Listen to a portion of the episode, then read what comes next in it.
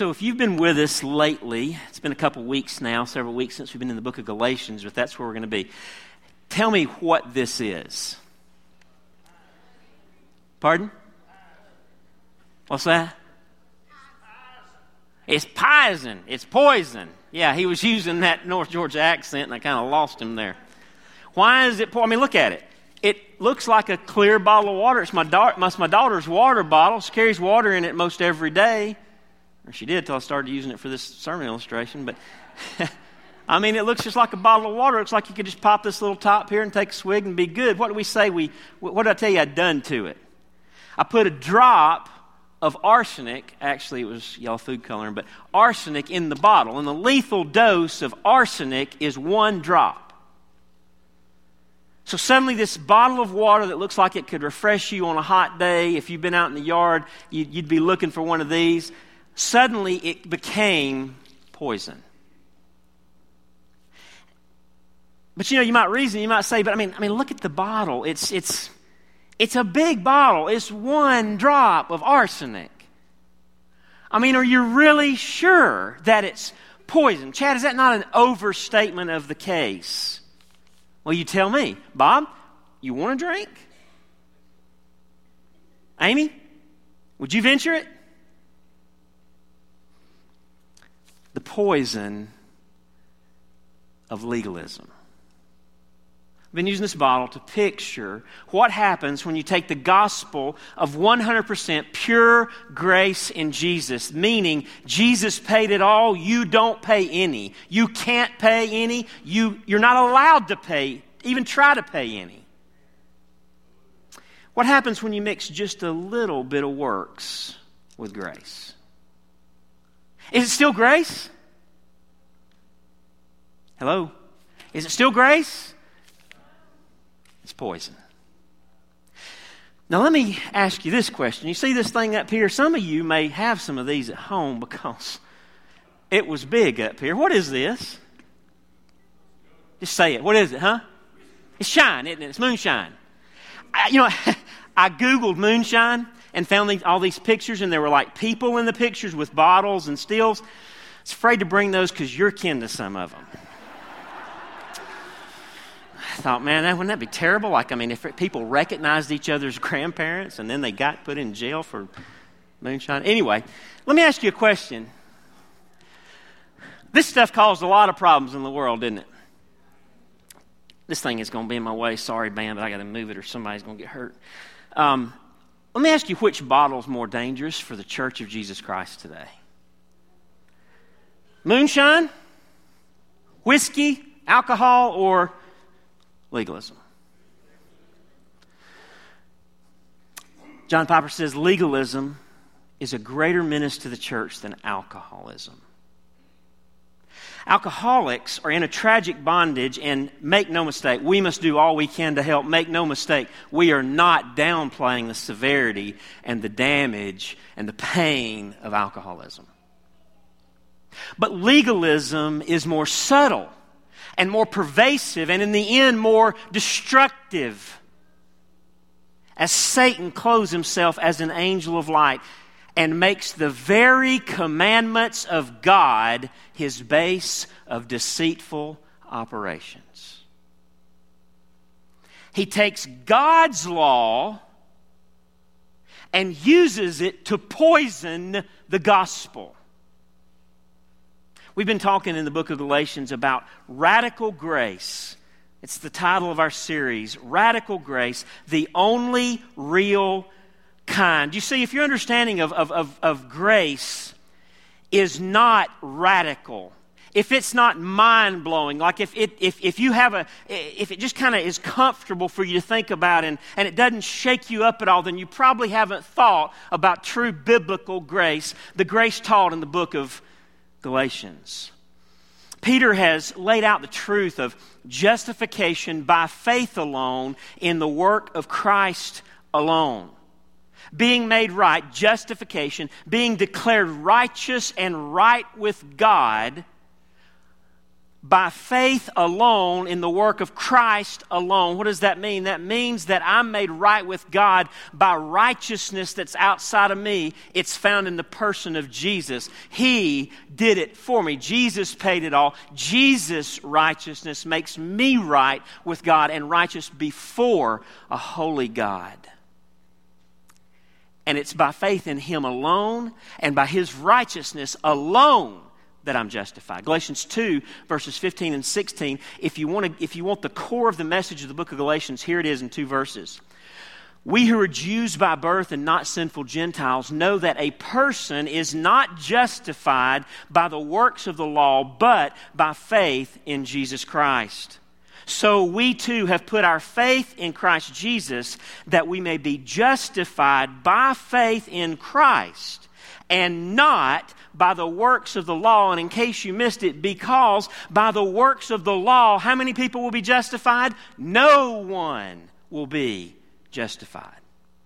Now, in chapter 3 of Paul's letter to the Galatians, Paul has been defending this truth of justification alone, by faith alone, in the work of Christ alone. He's been defending this truth from his own experience in verses 1 through 5, and then in verses 6 and following, actually all the way through the end of the chapter, from the Old Testament scripture uh, two or three weeks ago, when we were last in Galatians, we looked at chapter 3, verses 6 through 14. There, Paul makes it clear that Abraham was justified by faith and that the law only curses us and that only Jesus' death on the cross redeems us from the curse of the law and justifies us before holy God. Now, in our text for this morning, Paul backs up to clarify some things about the law of God. After all, the law was not the creation of the Israelites or of man, God Himself gave the law. And as Paul has already made clear,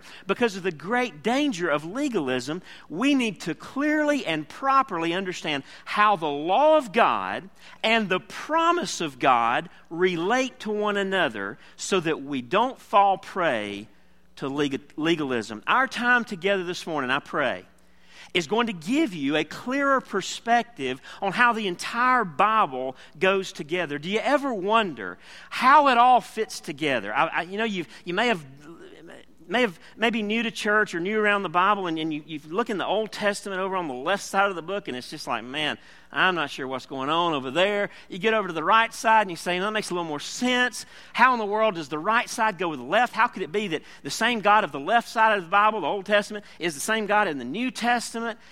What's going on? How does it all mix uh, or, or come together? And so this morning, I pray that our time is going to give some clarity to that particularly how the Old and New Testaments go together to form one consistent message of salvation to the world through faith in Jesus Christ. And so let's talk about in Galatians 3, verses 15 to the end of the chapter, how the law serves the promise. That's our, our, that's our topic for this morning. How the law serves the promise. The take home for you today is this God's law drives us to God's promise of salvation in Jesus Christ. Now, we're going to unpack this text, and I think that's what you're going to see as we do that. Galatians chapter 3, verse 15, Paul says, Brothers and sisters, let me take an example from everyday life. Just as no one can set aside or add to a human covenant that has been duly established, so it is in this case. The promises were spoken to Abraham and to his seed. Scripture does not say, and to seeds, meaning many people, but and to your seed, meaning one person who is Christ. It's an awesome Old Testament commentary. We'll look at it later. What I mean is this the law, introduced 430 years later, does not set aside the covenant previously established by God and thus do away with the promise. For if the inheritance depends on the law, then it no longer depends on the promise. But if God in His grace gave it to Abraham, but God in His grace gave it to Abraham through a promise. Why then was the law given at all? It was added because of transgressions until the seed Jesus, to whom the promise referred, had come. The law was given through angels and entrusted to a mediator. A mediator, however, implies more than one party, but God is one. Is the law, therefore, opposed to the promises of God? Absolutely not.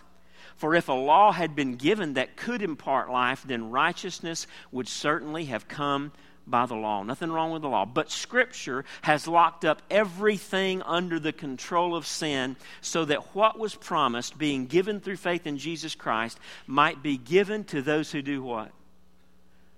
To those who believe. Faith.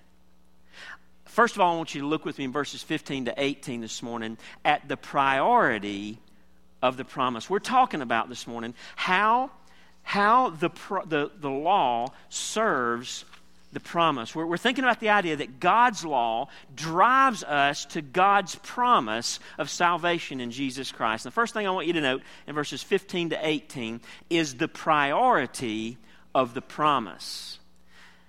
You see this particularly in verse 15, the second part of verse 17, verse 18, and also verses 19 and 20. Think with me, uh, first of all, about the nature of the promise. The nature of the promise. What the nature what is the nature of this particular promise to Abraham that Paul refers to? Well, it is a unilateral covenant. Now, most of the time covenants are between what? Two people, right? And each party has a responsibility, a part to play, but in, in a unilateral covenant, only one party has, is responsible to keep the covenant. And in this case, it's God Himself. If you want to turn in your Bibles to Genesis 15, you don't have to. I'm going to read a passage there quickly. I'm going to read the passage that Paul refers to when he talks about this covenant with Abraham. In Genesis 15, verses 8 through 17, uh, God had made promises to Abraham. He told him he was going to bless the nations through him and through his seed that we read about earlier he told Abraham, he said, I'm going to give you a land. You're going to go to a place you've never seen. I'm going to give you a land, and you're going to become a great people. Your family's going to grow into a great nation, and then through that nation, your seed will come, Jesus will come, the Messiah will come, and he'll bless all nations. In verse 8 of Genesis 15, Abraham, Abram says, Oh, sovereign Lord, how can I be sure that I will actually possess it? That is the land in this particular context. The Lord told him, Bring me a three year old heifer, a three year old female goat, a three year old ram, a turtle dove, and a young pigeon. Now you're thinking, what does that have to do with the price of tea in China? What does this list of animals have to do with my simple question? How can I be sure that I'll actually possess the land? Well, Abraham got it right away. What God was about to do, he's saying, Bring me the stuff so I can cut a covenant with you. I'm fixing to give you some confidence and assurance that I'll do what I said I'll do. So bring me these an- animals. So Abram presented all these to him and killed them. Then he cut each animal down the middle and laid the halves side by side. He did not, however, cut the birds in half. Some vultures swooped down to eat the carcasses, but Abram chased them away. As the sun was going down, Abram fell into a deep sleep, and a terrifying darkness came down over him. Then the Lord said to Abram, You can be sure that your descendants will be strangers in a foreign land, where they will be oppressed as slaves for 400 years, but I will punish the nation that enslaves them, and in the end they will come away with great wealth. As for you, you will die in peace and be buried at a ripe old age. After four generations, your descendants will return here to this land, for the sins of the Amorites do not yet warrant their destruction. And then he says, after the sun went down and darkness fell, Abram saw a smoking firepot and a flaming torch pass between the halves of the carcasses. And so God says to Abraham, Bring me these animals, cut them down the middle, lay out the halves. And so just imagine that. There, there are all these goats and sheep and whatever he said to bring, and he, and he cuts them straight down the middle. And half of a of a goat laying over here, half laying over here, and there's a whole path of dead animals. And God puts Abram to sleep just to make sure he doesn't interfere and mess up this one way, unilateral, God to Abram kind of covenant. And while he's asleep, he says, Abram, you can rest assured. There's going to some other things happen in, in, your, in the history of Israel first, but you can rest assured I'm going to keep my promise. And here, here is my word to you. And the smoking pot and the, and the flaming torch passed through the parts. The picture was this it was common in that day for even two men to make a, a covenant with one another on, over a piece of land doing this same process, but this time only God would pass through the parts. And what he was saying is this if I do not keep my word, may I be like these animals. Abraham, how can you be sure? I'm telling you, I'm, I'm, I'm, staking the fulfillment of this promise on nothing about you. I'm staking it on myself. I'm staking it on my very being. If I don't do what I said, may I, God, be like these animals. Now, can that happen? Is that even possible? No. And so, to the promise already made, Hebrews tells us God puts an oath on top of it. Let me just ask you something. If God tells you something, is He bound to tell you twice? Does He really need to repeat Himself? I mean, does He have to put it in caps for it to be true or for it to happen? I mean, is it not certain if He just whispers it? Hello? But for our weak faith, God made a promise, and in response to Abraham's question, sealed it with an oath. Not because he needed to, but because I needed him to. You needed him to. You needed a word made more sure, Hebrews says. Praise God for his grace. The nature of the promise. This promise this is a unilateral covenant. It's based completely and only on what God would do. And that's why the promise, hear me, that's the first reason the promise has priority over the law. Second, look at the timing of the promise. Verses 17 and 18. The law, this text tells us, wasn't given for another 430 years after the promise had been given. 430 years later. Why?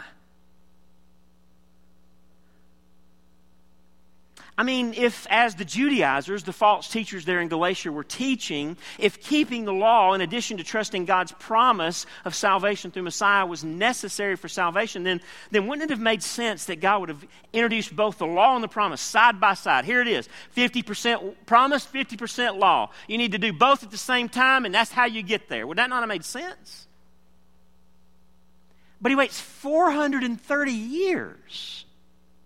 Seems clear God allowed his gracious covenant promise to Abraham to stand alone for more than 400 years for the express purpose of making it clear that salvation will be by grace through faith in Messiah alone.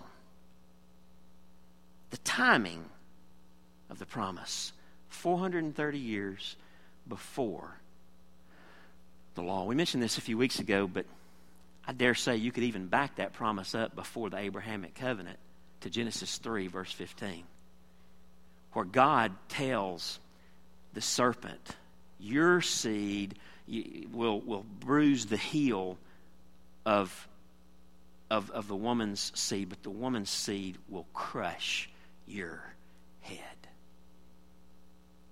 And we see that same seed language here in this text, don't we? Timing of the promise. Thirdly, this morning, the means of the promise. This just blows my mind. I love this verse. Verse 16. The promises were spoken to Abraham and his seed.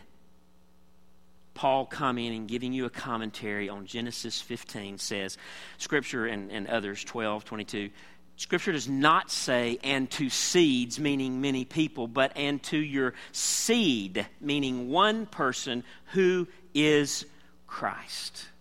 Paul looks back particularly to Genesis 22, verse 18, where God told Abraham, In your seed all the nations of the earth shall be blessed. Now, the Jews of the day, and even the Judaizers there in Galatia, no doubt, took this word seed to be a collective singular, and it's used that way oftentimes in the Old Testament. A singular used to speak of the nation, the entirety of the nation of Israel. They believe that simply being Jewish would bring blessing. That through them, all that came from the loins physically of Abraham, the nations would be blessed. But Paul says, no. God meant that the blessing would come through one particular seed, and his name is Jesus. And it'll come through him to all who trust him. We looked a few weeks back, Galatians 3:14 says, "He, Jesus, redeemed us in order that the blessing given to Abraham might come to the Gentiles through Christ Jesus, so that by faith we might receive the promise of the Spirit." How is it the promise comes to us? It comes by faith, and it comes through Jesus, the seed of Abraham. Galatians 3, verse 29. We'll read this again at the end of the message, but in Galatians 3, verse 29, it says, If you belong to Christ, then you are Abraham's seed and heirs according to the promise. It's powerful. We are the seed of Abraham. We, in a very real sense, are the true Israel of God. We are the fulfillment. The church is the fulfillment of the Abrahamic covenant. The priority of the promise. Why is it a priority? It's a priority because of its nature, it's a priority because of its timing, it's a priority because of the means of the promise, the fact that it is fulfilled in the seed. Jesus, the priority of the promise. But I do want you to notice this morning in verses 19 to 22 the purpose of the law. Well, if that's true of the promise, if it is priority, if it's, if it's superior, if it's earlier, if it's rooted in the work of Jesus, if it's very specific in that, then what is the purpose of the law? If the law keep, if law keeping isn't the way to God, then as verse 19 asks, why then was the law given at all? He tells us it was added because of transgressions until the seed to whom the promise referred had come. The law was given through angels and entrusted to a mediator. A mediator, however, implies more than one party, but God is one. By the way, that verse 20, it's, con- it's contrasting the, the, the, two kinds of covenants we talked about earlier. And what he's effectively saying there, without a lot, a lot of time on this, is the law is a bilateral covenant has a mediator between two parties, and two parties have responsibility. And it basically went like this God says, If you obey, I'll bless. Your part's obedience, my part is blessing. If you disobey, I'll curse. And such was the old covenant. But he contrasts that here to the promise. And as he says at the end of the verse, God is one. On the promise side, there's only one party involved. Verse 21 Is the law, therefore, opposed to the promises of God? Absolutely not. For if a law had been given that could impart life, then righteousness would certainly have come by the law. But Scripture has locked up everything under the control of sin so that what was promised, being given through faith in Jesus Christ, might be given to those who believe. Several things about the law. As we think about the purpose of the law, first of all, notice in verse 19, the law was given for a limited time only. It was added because of transgressions until the seed to whom the promise referred had come. The law was given for a limited time only. Secondly, in verse 21, the law is good and complementary to the promise. Is the law, Paul asked, therefore, verse 21, opposed to the promises of God? Absolutely not. For if a law had been given that could impart life, then righteousness would have certainly come by the law. And what we're going to see in just a minute is the reality that the problem wasn't with the law, the problem was the people trying to obey it. Amen? The problem was not with the standards that God gave or the, the expectations of God. The law is holy, righteous, and good. The problem is we cannot keep it. And so, therefore, it cannot give us life. All it can do is curse us because at every point we will fail. And James says, even if at only one point we failed, we've broken the whole law and the spirit thereof. The law is good and complementary to the promise. Thirdly, the law was given to drive the, drive the world to Messiah Jesus for salvation. Verse 22 makes that clear. But Scripture has locked up everything, everyone included, under the control of sin, so that what was promised, being given through faith in Jesus Christ, might be given to those who believe. What does that mean? It means what we are just talking about. The law says, keep this, do this, be holy. And yet, I'm not holy. You're not holy. Romans 3 says there's none that seeks God. There's no one righteous. No, not one. How does that work? What does that do to you? Well, it causes you just to despair and to stand before holy God and realize you're condemned in sin. And apart from a Savior, you have no hope. But it drives you then to the one who died to pay it all for you to bear the curse of the law against your sin in your place. It drives you to the Savior. The scriptures locked up everything. The law has locked up everything under the control of sin so that what was promised, being given through faith in Christ, might be given to those who believe. It, it, the law makes it so that nobody can earn it, that you have to receive it as a gift.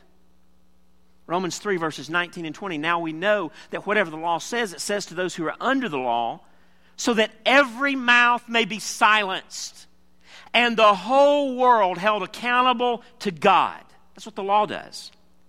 It's the purpose of the law. Therefore, no one will be declared righteous in God's sight by the works of the law. Rather, through the law, we become conscious of our sin. And that's important. We become conscious of our sin. What happened for the 430 years before the law came after the promise, and then for however many hundreds of years before the, the Abrahamic covenant? Was there sin in the world after the fall of Adam in the garden? Was there sin there? This is yes. Of course there was. The law came to make us conscious of our sin. Every person born after Adam, every man, woman, boy, and girl were sinners and they sinned. There just wasn't a spotlight shining on their sin saying, that action is a sin. That word you spoke is a sin. That intention of your heart is a sin. And God's law comes and shines holy light all over our behavior and our thoughts and our actions. We become conscious of our sin. Again, verse 22, Scripture locks us up, uh, has locked everything up under the control of sin, so that what was promised, being given through faith in Jesus Christ, might be given to those who believe. There's no other way to get it. You can't earn it, you can't keep the law. And back in Romans 3, verse 21, Paul says it this way there, but now. What was the purpose of the law? the law? Through the law, we become conscious of our sin. Verse 21 But now, apart from the law, the righteousness of God has been made known. In a, in a way that doesn't involve me keeping God's commandments, there's another way for righteousness to be gotten. To which the law and the prophets testify. By the way, that's a reference to the whole of the Old Testament this righteousness is given through faith in Jesus Christ to all who believe. There is no difference between Jew and Gentile, for all have sinned and fall short of the glory of God. We cannot keep the law, and all are justified freely by His grace through the redemption that came by Christ Jesus. That is the purpose of the law, to drive us in desperation before the holiness of God to the grace of God in His Son, Jesus Christ. And to there cease all work and striving and receive the gift He's given. I just want us to read the rest of this chapter and let Paul's word tie together and wrap up our thoughts this morning before the way of faith, verse 23 of Galatians 3. Do you see it? Is it all coming together? Do you, do, do, you, do you, have you begun to see this morning how the old covenant and the new covenant go together? Do you understand how the law serves the promise? Before the way of faith in Christ was available to us, we were placed under guard by the law. We were kept in protective custody, so to speak, until the way of faith was revealed. Let me put it another way. The law was our guardian, verse 24, until Christ came. It protected us until we could be made right with God through faith. And now that the way of faith has come, we are no longer we no longer need the law as our guardian, for you are all children of God through faith in Christ Jesus, and all who have been united with Christ in baptism have put on Christ like putting on new clothes. There is no longer Jew or Gentile, slave or free, male or female, for you are all one in Christ Jesus. The ground is level at the foot of the cross. There's one way to be saved, and everyone, if they will be saved and receive grace, it will come through faith in Jesus Christ. And now, verse 29 that you belong to Christ even we as Gentiles, you are the true children of Abraham. You are his heirs, and God's promise to Abraham belongs to you. If you're in Jesus, you know what God's word to you is? Everlasting blessing. And in order for that to be the case, there's forgiveness and grace and peace with God so that He can justly and righteously bless you for all of eternity. And He's done it in Jesus. God's law, you see, drives us to God's promise of salvation in Jesus Christ. Maybe you're here this morning and you've really never been able to figure the whole deal out. You, have known about the Ten Commandments, you've known about the law, you've heard stuff about Jesus, and you, you can't figure out how they go together. And you've just, you've just realized how they go together is this the Ten Commandments make me understand that I need Jesus, and they send me to his feet to take the gift, the free gift of forgiveness and grace from him. Maybe today's the first day you've ever put all that together. That's the Bible in a nutshell. If this is the first time you've ever understood that, don't wait come to Him. Run to the Savior. Let the law and, and your, un, your unholiness before the holy law of God drive you to Jesus. He's there. He's waiting with outstretched arms. He loves you. He gave His life for you. He went to a wicked and cruel Roman cross for you. He paid the debt for you. Come to Him. It's free. You say, Chad, it can't be that good. That's just too good to be true. No, it's so good, it's got to be true. And if your gospel is not that gospel, it's no gospel. It's no gospel. It's poison. And it will eternally kill your soul. And you'll find yourself in a place called hell. Because one drop of works, one drop of dependence on you with faith in Jesus Christ will forever damn you. That's a real deal. That word's a real. It, it happens to souls who die without Christ. They are damned. They are cursed in an awful place away from the presence of God where God's presence will never be. And it's a terrifying thing to fall into the hands of the living God. Would you run to Jesus today? Christian friend, if you're drinking out of this bottle, quit. And if you see others drinking out of this bottle, grab the bottle, mouth off like Paul did to Peter, call them out, and stop the poison. The purpose of the law was never the way of salvation. The law was intended to drive us to God's promise of grace and forgiveness and salvation through Jesus Christ and through Him alone. Let's pray together.